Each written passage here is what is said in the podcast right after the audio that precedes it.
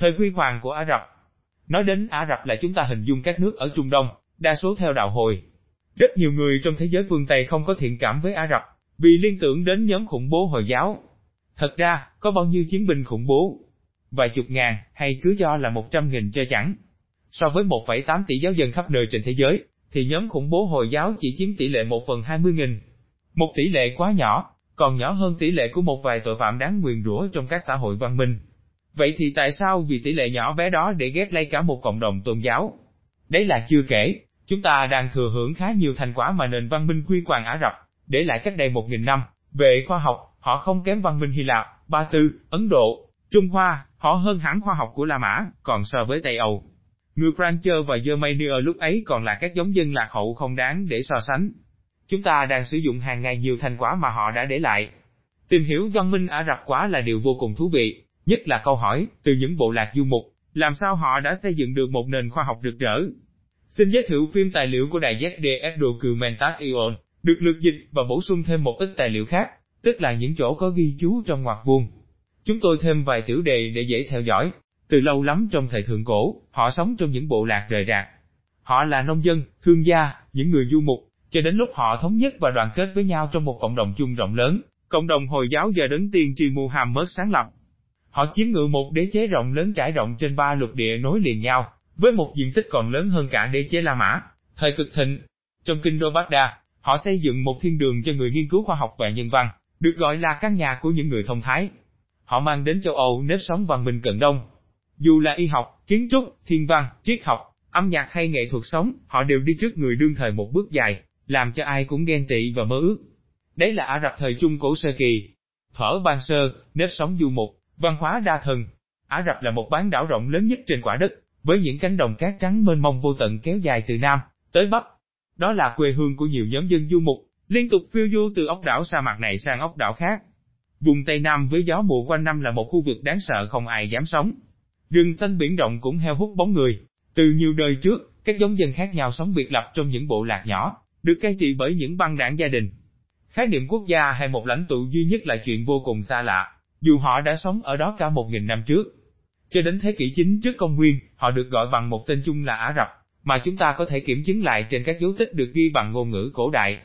Tên Ả Rập có lẽ xuất phát từ chữ Abara, có nghĩa là giống dân có cuộc đời lang thang vô định, theo ngôn ngữ Ả Rập và tiếng Do Thái. Sử gia Robert Holland, Đại học New York nhận xét, trước khi Hồi giáo được thành lập, Ả Rập cũng giống như bao nhóm dân khác, nhưng có lẽ là nhóm chủ đạo. Người ta có thể nhận ra họ qua âm sắc thổ ngữ. Họ thường được tổ chức thành những bộ lạc lớn nhỏ khác nhau. Cũng có vài thành phố trộn lẫn trong các ốc đảo sa mạc. Họ giống như một xã hội nhập cư đa sắc tộc, bao gồm nhiều giống dân khác nhau trong một vùng địa lý rộng lớn.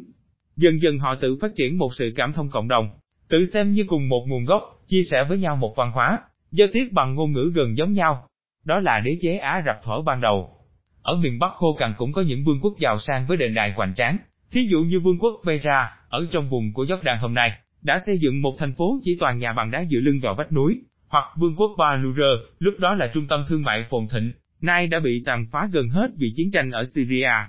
Miền Nam là khu vực màu mỡ có nền nông nghiệp phát triển và nhiều vương quốc hùng mạnh, với nguồn thu nhập phong phú từ con đường thương mại trầm hương nổi tiếng, kéo dài từ Nam tới Bắc. Họ tổ chức từng đoàn lạc đại chuyên chở ngũ cốc, đá hiếm, tơ lụa từ Madrid ở miền Nam, dọc theo bờ đông của Hồng Hải đến Gaza ở vùng Bắc bên bờ địa Trung Hải. Con đường thương mại này đã mang lại giàu sang cho miền Nam bán đảo.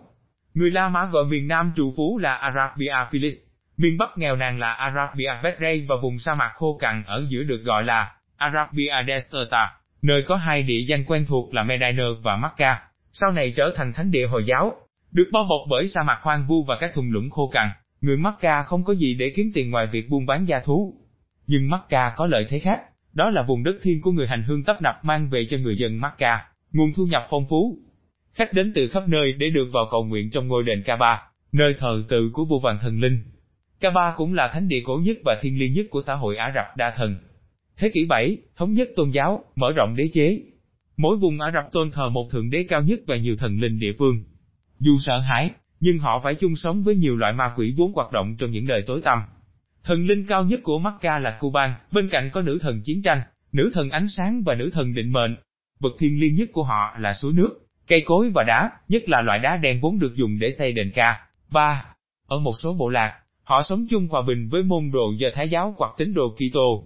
Từ xã hội đa tôn giáo đó nổi lên một người tên là Muhammad, sinh năm 570 tại Mecca, người sau này đã thống nhất thế giới Ả Rập, bằng một tôn giáo mới do ông sáng lập là Hồi giáo.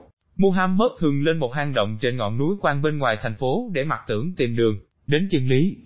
Cho đến một buổi tối, ông trải nghiệm một biến cố huyền bí thiên liêng, làm cho Muhammad chan hòa trong ngọn lửa và cảm nhận được phút giây giác ngộ. Biến cố đó đi vào lịch sử nhân loại như là một buổi tối quyết định, là phút giây sinh thành của Hồi giáo, vốn có nghĩa là thuần phục ý muốn của Thượng Đế. Thần Gabriel hiện ra, đọc cho Muhammad thông điệp của Thượng Đế và trao cho Muhammad nhiệm vụ thiên liêng là tìm cách truyền bá rộng rãi những thông điệp đó, thay đổi lối sống thần bí của cư dân trong hệ thống đa thần để trở về với Thượng Đế, duy nhất là Allah, mà chúng ta hiểu hôm nay là Thượng Đế của người Hồi giáo. Kể từ đây, người ta gọi Muhammad là đấng tiên tri. Muhammad trở thành người thắng cuộc trong vòng đua trở thành đấng tiên tri cuối cùng của nhân loại. Trước đó có Abraham, tổ phụ của ba tôn giáo lớn có thánh kinh, sau đến Moses, đấng tiên tri cao nhất của môn độ do Thái giáo, và Giêsu, đấng cứu rỗi loài người và sáng lập thế giới Kitô, mà chính những người Hồi giáo cũng rất kính trọng. Theo kinh Quran, Muhammad được chỉ định là người thừa kế đấng tiên tri, làm người đại diện trên thế gian để truyền bá thông điệp của Allah. Sử gia Robert Hoylen cắt nghĩa vì sao Hồi giáo trở nên hấp dẫn trong thế giới Ả Rập. Trước hết, nó giản dị. Không cần quá nhiều thượng đế, nhiều đấng tiên tri, nhiều thần linh, mà chỉ có một thượng đế duy nhất là Allah. Thứ hai, có một loạt các đấng tiên tri kế tục nhau, và luôn luôn truyền bá cùng một thông điệp như nhau. Thật vô cùng dễ hiểu. Thứ ba, mọi người đều có viễn kiến được thống nhất trong một cộng đồng, gọi là Umiliamba. Thật vậy, Hồi giáo đã thống nhất tất cả, vượt ra ngoài biên giới bộ tộc. Tín đồ Hồi giáo giúp đỡ lẫn nhau và có cảm nhận tất cả là một. Họ gắn kết nhau qua niềm tin và qua những quy định, điều mà hôm nay chúng ta hiểu là luật pháp, là Sharia. Giới tinh hoa Mecca cảm thấy địa vị của họ, bị đe dọa vì thông điệp do Muhammad truyền bá. Đối với những người đa thần như họ, chuyện phải tôn thờ một thượng đế duy nhất là điều không thể chấp nhận. Nhiều cuộc ám sát Muhammad được tổ chức, nhưng Muhammad đều tránh được. Tương truyền rằng, Thánh Gabriel đã báo trước, và Thượng Đế đã bảo vệ ông trước mọi tai họa. Trước sự đe dọa của quá nhiều kẻ thù, Muhammad cảm thấy không thể ở lâu tại Mecca, mà phải tìm cách lánh nạn đi nơi khác. Nhiều môn đồ của ông đã rời Mecca từ lâu. Một ngày tháng 7 năm 622, Mohammed cùng gia quyến và môn đồ rời Mecca. Chuyến đi sau này được gọi là Hijra, cũng là mốc đánh dấu năm thứ nhất của lịch Hồi giáo. Muhammad và môn đồ đến Yathrib, tức Medina hôm nay, và tiếp tục truyền bá thông điệp Hồi giáo. Không bao lâu, cư dân gia thuyết thuần phục Muhammad, trở thành giáo dân Hồi giáo với niềm hy vọng rằng, các bộ tộc sẽ được thống nhất trong một cộng đồng chung. Thật thế, niềm tin vào Allah đã đoàn kết họ lại với nhau. Thành phố đa sắc tộc, đa tôn giáo nhanh chóng trở thành một cộng đồng thuần nhất chỉ theo Hồi giáo. Để tỏ lòng tôn kính, tên của gia thuyết được đổi thành Medina, thành phố của đấng tiên trì.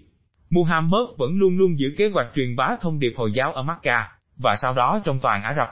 Trong vòng 10 năm sau đó, Muhammad đạt được một điều mà con người trước đó không hình dung nổi, tất cả các bộ tộc Ả Rập được hoàn toàn thống nhất trong niềm tin vào Allah, lấy Mecca và đền thờ Kaaba làm thánh địa của mọi giáo dân Hồi giáo.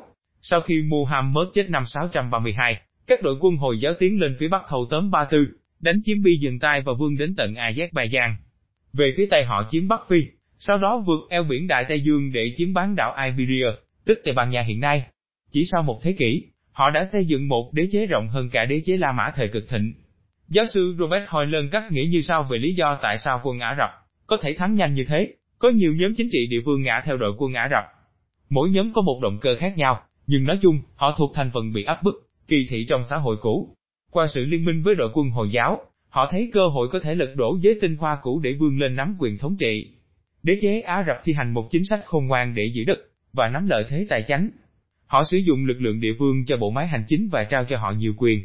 Quốc gia Hồi giáo, gọi là Caliphate, có một vị chúa tể, hay Caliph, là người Hồi giáo thuộc gia tộc thống trị. Bên dưới là các vùng hành chánh, gọi là Emirat, đứng đầu bởi một thống đốc nắm vai trò điều khiển các cơ quan hành chánh địa phương. Nhiệm vụ quan trọng là thu thuế theo quy định.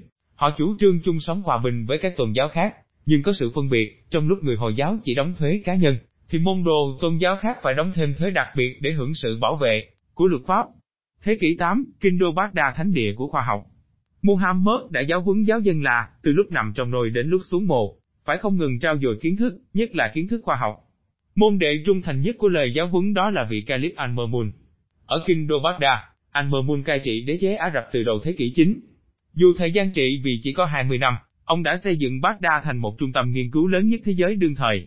Baghdad từ trước vốn là giao điểm của các đường giao thông thương mại trong vùng đất, mà hôm nay ta gọi là vùng lưỡng hà màu mỡ, nằm giữa hai con sông Tigris và Euphrates. Dường như lúc thiết kế, Baghdad có lối kiến trúc tân kỳ theo dạng hình tròn. Tất cả các trục lộ chính đều đổ về một quảng trường vĩ đại ở trung tâm, nơi có cung điện của Caliph và thánh đường Hồi giáo lớn nhất thành phố. Vào thập niên 800, Baghdad có một triệu dân, hơn xa tất cả các thành phố khác trên thế giới. Người dịch, để so sánh, vào năm 1000, nước Pháp có 6,5 triệu dân, Ý có 5 triệu, Anh có 2 triệu xem chú thích 4 trang 232. Châu Âu chưa có thành phố nào đông hơn 100.000 người lúc đó. Baghdad xứng đáng nhận danh hiệu thành phố huy hoàng nhất thế giới lúc ấy. Nó là thỏi nam châm thu hút nhiều chuyên gia, nhà nghiên cứu giỏi nhất đế chế Ả Rập. Suốt nhiều thế kỷ, Baghdad là quê hương của sáng tạo nghệ thuật, của khám phá khoa học, của tư tưởng và học thuật. Nhà vật lý Jim Al-Khalili, giáo sư Đại học Surrey ở Anh, cho biết, tâm trí của Al-Mamun hoàn toàn bị chinh phục bởi khoa học. Ông thu nhận những nhà thiên văn học nổi tiếng nhất, và yêu cầu họ vẽ lại bản đồ các vì sao một cách đầy đủ. Ông còn cho xây hai đài thiên văn lớn trong Baghdad và Damascus. Anh Mermun có hiểu biết sâu sắc về văn minh Hy Lạp. Tương truyền rằng ông gặp Aristotle trong một giấc mơ lúc còn trẻ, người đã bảo anh Mermun rằng hãy tích lũy tri thức, ở bất cứ nơi đâu mà ngươi có thể làm được. Từ đó, anh Mermun dành trọn cuộc đời cho việc xây dựng nền khoa học. Anh Mermun thành lập ở Baghdad một trung tâm nghiên cứu lớn nhất đế chế Ả Rập, căn nhà của những người thông thái. Ở đó, học giả đến từ mọi nơi không phân biệt Ả Rập, Ba Tư hay Ấn Độ, không phân biệt giáo dân Hồi giáo, Kitô hay Do Thái giáo. Họ sưu tập và dịch ra tiếng Ả Rập. Những tác phẩm nổi danh được sưu tập từ khắp nơi trên thế giới, đặc biệt là các tác phẩm kinh điển thuộc nền văn minh Hy Lạp cổ đại. Dù là triết học, toán học, thiên văn hay y khoa, anh Mơ Mun không bỏ sót một tác phẩm nào và cũng không hề cân nhắc tốn kém. Người nào mang về cho anh Mơ Mun một tác phẩm gốc của các học giả nổi danh như Euclid, Pythagoras, người đó sẽ tức khắc trở nên giàu có. Mỗi lần như thế, đội ngũ dịch thuật phải làm việc ngày đêm để hoàn tất bản dịch ra tiếng Ả Rập và xuất bản. Giáo sư Jim Al-Khalili phân tích, người Ả Rập sử dụng kỹ thuật làm giấy của Trung Hoa để xuất bản nhiều tác phẩm có giá trị. Nhưng điều quan trọng hơn là họ nhận thức rằng, trên thế gian trước đây đã có nhiều dân tộc khác có nền văn minh huy hoàng. Họ hiểu sâu sắc rằng, thế giới Ả Rập phải làm việc thật nhiều để theo kịp, và vượt qua các nền văn minh Hy Lạp, La Mã, Byzantine, Ba Tư, Ấn Độ. Họ muốn sưu tập, dịch thuật và xuất bản càng nhiều càng tốt các công trình mà thế giới đã có. Nền văn minh rực rỡ Hy Lạp, vốn bị đế chế La Mã cấm truyền bá kể từ thế kỷ 6, bị chôn vùi nhiều thế kỷ trong trò bụi của các thư viện, giờ đây được Ả Rập phục hồi trong vòng 100 năm xem chú thích. 3. Và phổ biến rộng trong thế giới Ả Rập. Trong thế kỷ 9 và 10, hoạt động nghiên cứu ở Baghdad đạt đến đỉnh cao chưa từng có. Họ nghiên cứu ra chiếc robot đầu tiên có thể lập trình để hoạt động, đó là con ngựa có thể uống nước tự động. Họ khám phá và chữa trị các bệnh mắt mà ngày hôm nay chúng ta gọi là điểm vàng, điểm xám. Họ có cả kỹ năng phẫu thuật để chữa trị khối u. Triết gia Anh Kinh Di là học giả vĩ đại của Baghdad. Ông nghiên cứu để phân tích sự bí mật ẩn chứa sau chữ viết. Ông cũng nghiên cứu cả lý thuyết âm nhạc. Nhà thiên văn Ba Tư, Ancharismi mang kiến thức về hệ thống số của Ấn Độ vào thế giới Ả Rập, hoàn thiện nó để kiến tạo nên hệ thống số thập phân được dùng cho đến bây giờ. Giáo sư Jim Al-Khalili nhận xét, hệ thống số thập phân chúng ta đang sử dụng xuất phát từ Ấn Độ. Đúng ra chúng ta phải gọi là số Ấn Độ, Ả Rập. Nhưng người Ả Rập mang đến châu Âu lần đầu tiên và hoàn thiện nó, nên được gọi là số Ả Rập. Nhà toán học Ý Fibonacci, vốn từng sống ở Algeria, sớm nhận ra ưu điểm của hệ thống số Ả Rập, cho nên dịch các tác phẩm liên hệ sang tiếng Latin và đưa vào châu Âu. Điều lạ lùng là người châu Âu vẫn giữ lại hệ thống số La Mã một thời gian dài, mặc dù việc dùng nó rất khó khăn để thực hiện trực tiếp các phép tính cộng trừ.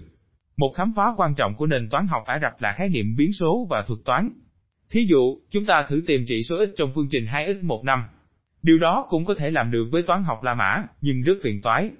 Ngày nay, một học sinh lớp 10 cũng có thể tính ra là x2, vì các em đã học được khái niệm biến số và làm theo thuật toán Logarithmy.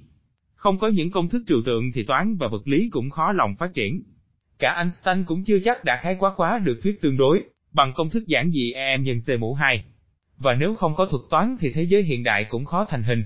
Mỗi computer hoạt động trên nền tảng thuật toán, vốn dĩ được dịch ra ngôn ngữ lập trình để kiến tạo nền tảng cho thế giới digital.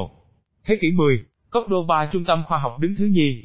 Nền khoa học Ả Rập, còn được truyền bá ra ngoài thông qua những cuộc chiến tranh mở rộng lãnh thổ. Khi bán đảo Iberia rơi vào tay Ả Rập vào năm 711, Cordoba thuộc vùng Andalusia trở thành kinh đô mới của Iberia, được cai trị bởi gia tộc Umayyad. Năm 929, Iberia trở thành một caliphate mới riêng biệt, độc lập với đế chế Ả Rập ở Cận Đông và Bắc Phi. Trong một thời gian ngắn sau đó, Cordoba đã trở thành kinh đô lớn nhất châu Âu. Các caliph không tiếc tiền xây dựng những công trình kiến trúc đầy nghệ thuật ghi đậm dấu ấn của phong cách Musa ở Cordoba, Granada, Toledo. Vùng Andalusia hưởng lợi rất nhiều trong thời gian bị Ả Rập thống trị. Nhiều loại cây cối lạ được người Ả Rập mang đến trồng khắp nơi như cam, chanh, acitiso, bông sợi, gạo. Họ bày cho nông dân địa phương kỹ năng canh tác, kỹ thuật xây dựng hệ thống tưới tiêu để nâng cao thu hoạch. Cối xay gió xuất hiện khắp nơi và trở thành biểu tượng của Andalusia. Nhà nghiên cứu Hồi giáo Irene Schneider, giáo sư Đại học Göttingen nhận xét, tăng trưởng sản xuất và thương mại mang về cho Andalusia sự giàu sang chưa hề có. Người Ả Rập dùng tiền đó để tiếp tục hỗ trợ việc phát triển văn hóa, bao gồm khoa học, triết học, toán, thiên văn, y khoa. Cordoba trở thành vòng hào quang của bán đảo Iberia, và có ảnh hưởng mạnh đến lục địa châu Âu. Người châu Âu bỗng nhiên có cảm nhận một nền văn hóa đang trổ qua, mà họ chưa hề thấy trước đó. Triều đình Cordoba trở thành hỏi nam châm thu hút mọi người. Các nhà nghiên cứu, chuyên gia, nhà sáng tạo từ khắp nơi đổ về Cordoba, trung tâm văn hóa mới của lục địa châu Âu, trong số đó có nghệ sĩ tiếng tầm Giriap. Năm 822, Giriap bỏ Baghdad để di dân đến Cordoba và biểu diễn cho cự dân ở đó, biết thế nào là nghệ thuật sống theo văn hóa cận đông. Ông hướng dẫn mọi người cách dùng thời trang y phục, lúc nào, tại đâu, mùa nào thì nên thay đổi y phục thế nào cho tương xứng, rồi cái chuyện săn sóc râu tóc, móng tay, dùng nước hoa. Ông chỉ cho mọi người biết món măng tây tuyệt diệu như thế nào, ông chỉ cách chơi cờ tây, uống rượu vang với ly pha lê đúng kiểu, thưởng thức bữa ăn nhiều món chia làm ba đợt với bát chén phù hợp. Nói tóm lại, Giriap là người tiên phong kiến tạo mốt đương thời, một giáo chủ của dòng văn hóa mới.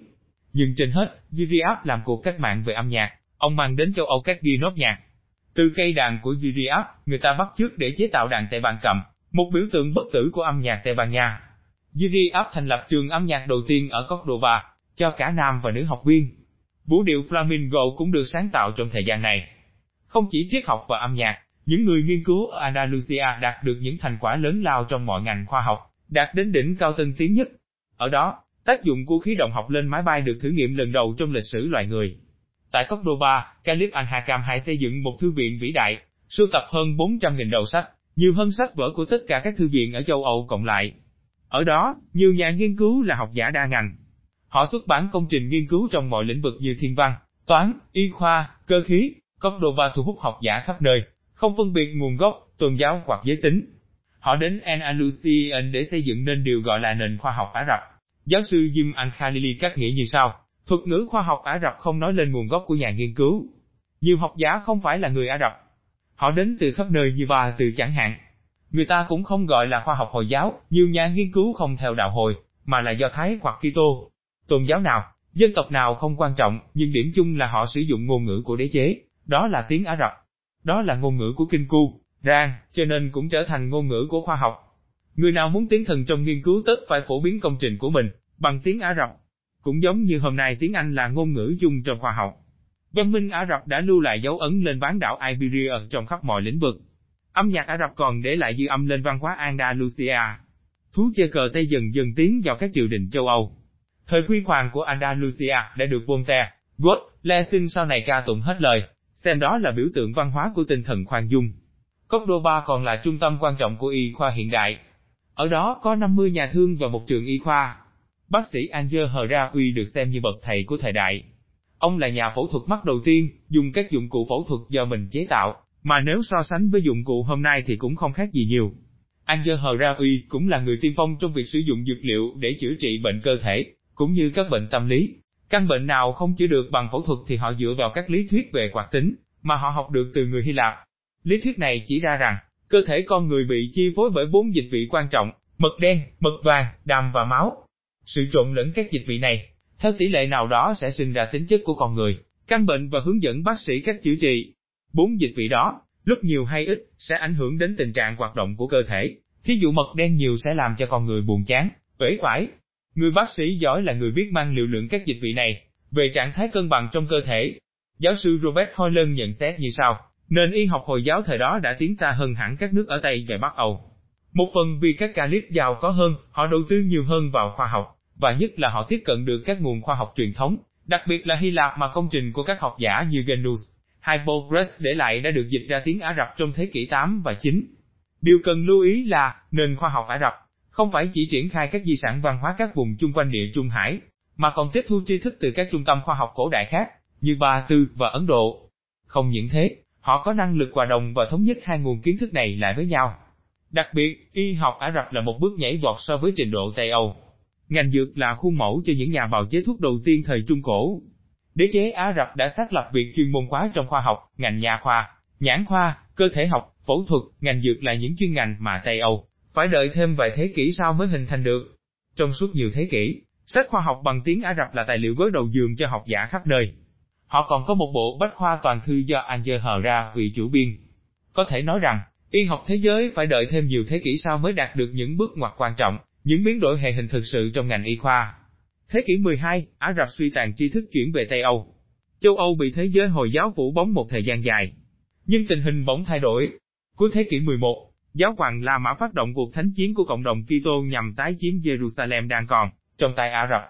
Quân thánh chiến chiếm được Jerusalem, đi kèm với một cuộc thảm sát giả mang. Nhưng Jerusalem sau đó vẫn không bao giờ yên, liên tục thay ngôi đổi chủ giữa Kitô và Hồi giáo suốt gần 200 năm.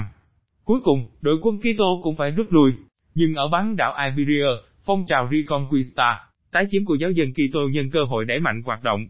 Đế chế Ả Rập vốn đã bị chia rẽ vì tranh giành quyền lực nội bộ, dường như bắt đầu suy tàn. Năm 1065, người Kitô chiếm được thành phố lớn đầu tiên ở Iberia là Toledo, vốn là trung tâm nghiên cứu lớn thứ hai sau Cordoba. Người Iberia nhận thức ngay tầm quan trọng của Toledo và những thành quả của thế giới Ả Rập. Khác với đội quân Mông Cổ ở Baghdad, họ không phá hủy Toledo, mà giữ gìn và xây dựng thêm, nhất là các thành quả khoa học. Người dịch, năm 1236, kinh đô Cordoba cũng bị thất thủ vào tay cộng đồng Kitô ở Iberia, đánh dấu thời điểm chuyển giao toàn bộ văn minh Ả Rập cho thế giới Kitô. Trong điều gọi là trào lưu dịch thuật, học giả khắp nơi ở châu Âu mà chủ yếu là tu sĩ, đổ dồn về Toledo để dịch kho báo tri thức do người Ả Rập, để lại sang tiếng Latin. Họ tổ chức nhiều nhóm dịch thuật khác nhau phụ trách dịch sách vở tài liệu, từ tiếng Ả Rập, Hy Lạp và từ sang Latin. Thật là một biến cố mang tầm vóc thiên niên kỷ trong lịch sử khoa học châu Âu. Vị chân phước Petrus Venera Milis, 1092 đến 1156, với năng lượng và viễn kiến là người có công rất lớn trong trào lưu này xem chú. Thích ba, nhà Ả Rập học Yoseram Inesgario, giáo sư Đại học Cordoba nhận xét, Toledo có vai trò rất quan trọng trong quá trình phát triển này, vì ngay trong thời gian bị chiếm đóng, rất nhiều cộng đồng Kitô đã làm quen và hòa nhập trong dòng văn hóa Ả Rập. Toledo có nhiều thư viện lớn, và người dân Toledo đã tiếp cận sâu sắc vào văn hóa Ả Rập. Nhiều người thông thạo hai ngôn ngữ. Họ hiểu và diễn đạt tiếng Ả Rập cũng trôi chảy như Latin. Đó là điều kiện rất tốt để tiếp nhận thành quả khoa học vừa mới chiếm được, mang di sản của đế chế Ả Rập vào thế giới Kitô. Đến thế kỷ 13, Toledo đã có đầy đủ tất cả tác phẩm căn bản trong mọi ngành bằng tiếng Latin, thí dụ như thiên văn, quan học của Ptolemy, toán học của Euclid, triết học của Aristotle, thêm vào đó là công trình của Ba Tư, Ấn Độ, Ả Rập trong mọi ngành khoa học. Với phong trào dịch thuật, người Iberia đã nâng trình độ tri thức châu Âu lên một tầm cao. Vua của xứ Castile, Alfonso El Savio là người hỗ trợ quan trọng nhất cho phong trào dịch thuật.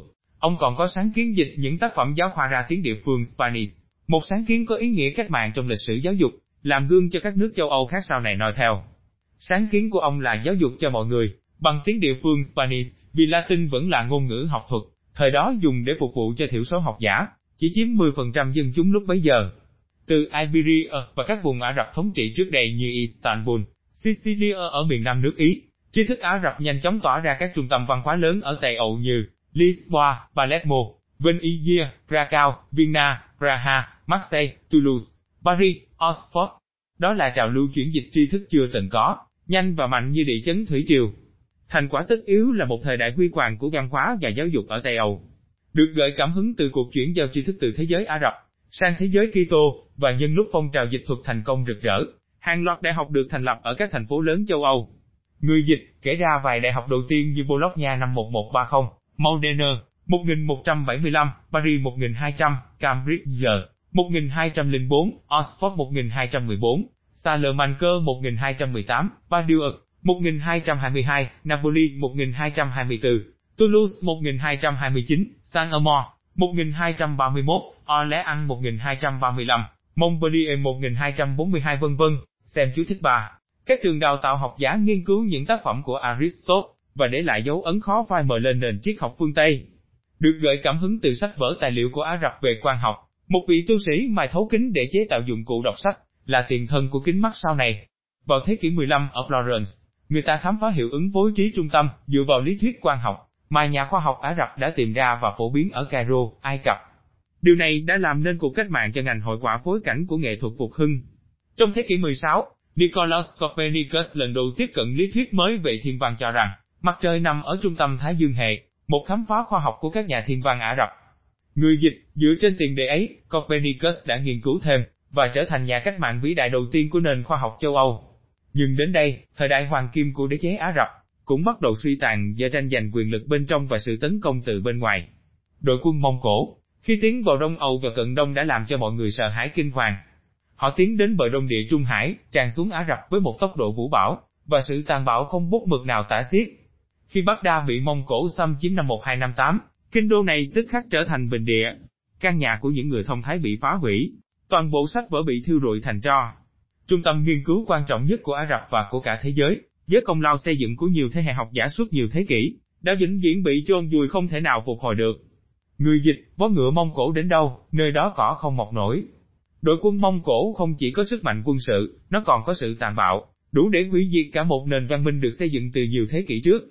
Khi quân Mông Cổ xâm chiếm Cận Đông và Balkans, phố phường thành bình địa, sách vở bị thiêu đốt, văn minh bản địa bị xóa sạch không còn gầy dựng lại được. Có lẽ vì thế, sự phát triển văn minh ở các vùng đó về sau rất khó khăn chậm chạp. Trong lúc ở bán đảo Iberia sau khi giải phóng, thành quả Ả Rập vẫn được giữ nguyên và chuyển qua thế giới Kitô. Tây Âu vì thế đã đi trước và đi nhanh để xây dựng một nền văn minh vững chắc. Đông và Tây Âu, mỗi vùng đi theo một con đường riêng từ thế kỷ 13, và tốc độ phát triển cũng khác nhau rõ ràng. Số phận đã định trước, hay đó chỉ là một sự tình cờ của lịch sử. Hồi tưởng quá khứ, nhìn về tương lai. Đế chế Ả Rập coi như hoàn toàn sụp đổ từ đầu thế kỷ 14. Với những vị caliph khao khát kiến thức, Lịch sử Bắc Đa một thời vinh quang vẫn còn được truyền tụng, nhưng thực chất, những truyền thuyết đó không còn một ý nghĩa gì nữa, cho đời sống hàng ngày trong thế giới Ả Rập. Hiện nay, hơn 400 triệu người sống trong các quốc gia thuộc Liên hiệp Ả Rập, từ châu Phi đến Cận Đông. Phần lớn có đời sống vật chất khiêm tốn, chỉ một thiểu số rất nhỏ được xếp vào hàng giàu nhất thế giới. Hầu hết cộng đồng Ả Rập đã mất nhãn quan thế giới mở. Nhiều thành phần bảo thủ từ chối khoa học vì nó mang tính chất phương Tây, không phù hợp với niềm tin của họ. Một niềm tin vốn được truyền bá ra ngoài từ thánh địa Mecca bởi đấng tiên tri Muhammad, người đã từng khuyến cáo môn đồ rằng, bốc mực của học giả thiên liêng hơn máu của các chiến sĩ tử vì đạo.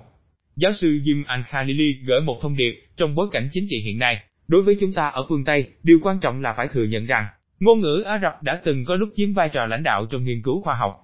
Trong thế giới Hồi giáo cũng thế, đặc biệt là những thế hệ Ả Rập trẻ về sau, các bạn nên định hướng nhìn về những di sản văn hóa rực rỡ, và nhớ rằng tổ tiên các bạn, cũng từng là những nhà khoa học vĩ đại không kém gì Newton, Einstein hay Galilei. Châu Âu, bên cạnh cội nguồn Hy Lạp, La Mã, Kitô, Do Thái, còn có một gốc rễ khác, đó là văn hóa Ả Rập Hồi giáo. Chính những học giả và lãnh tụ Ả Rập đã từng cất công thu thập tri thức nhân loại của cả ngàn năm trước, dịch ra tiếng Ả Rập, tiếp tục triển khai, hoàn thiện và để lại cho đời sau.